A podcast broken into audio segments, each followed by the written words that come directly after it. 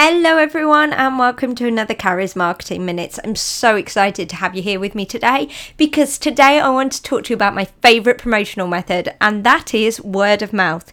Now, word of mouth is an amazing promotional method because it means A, people are promoting your business for you, which saves you a lot of time and hassle, but it also means that the people who they're promoting it to will trust them, will believe them because a real person is telling them about it, and therefore they're more likely to buy from you. So, word of mouth is a great marketing tool.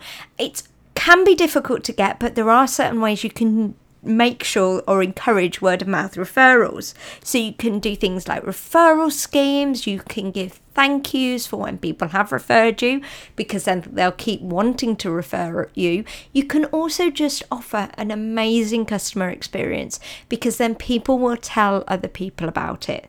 So if you can, spend a few minutes today working out how you can get more word of mouth referrals, and we will look at this in more detail in the next coming days and weeks. Okay, take care. Bye.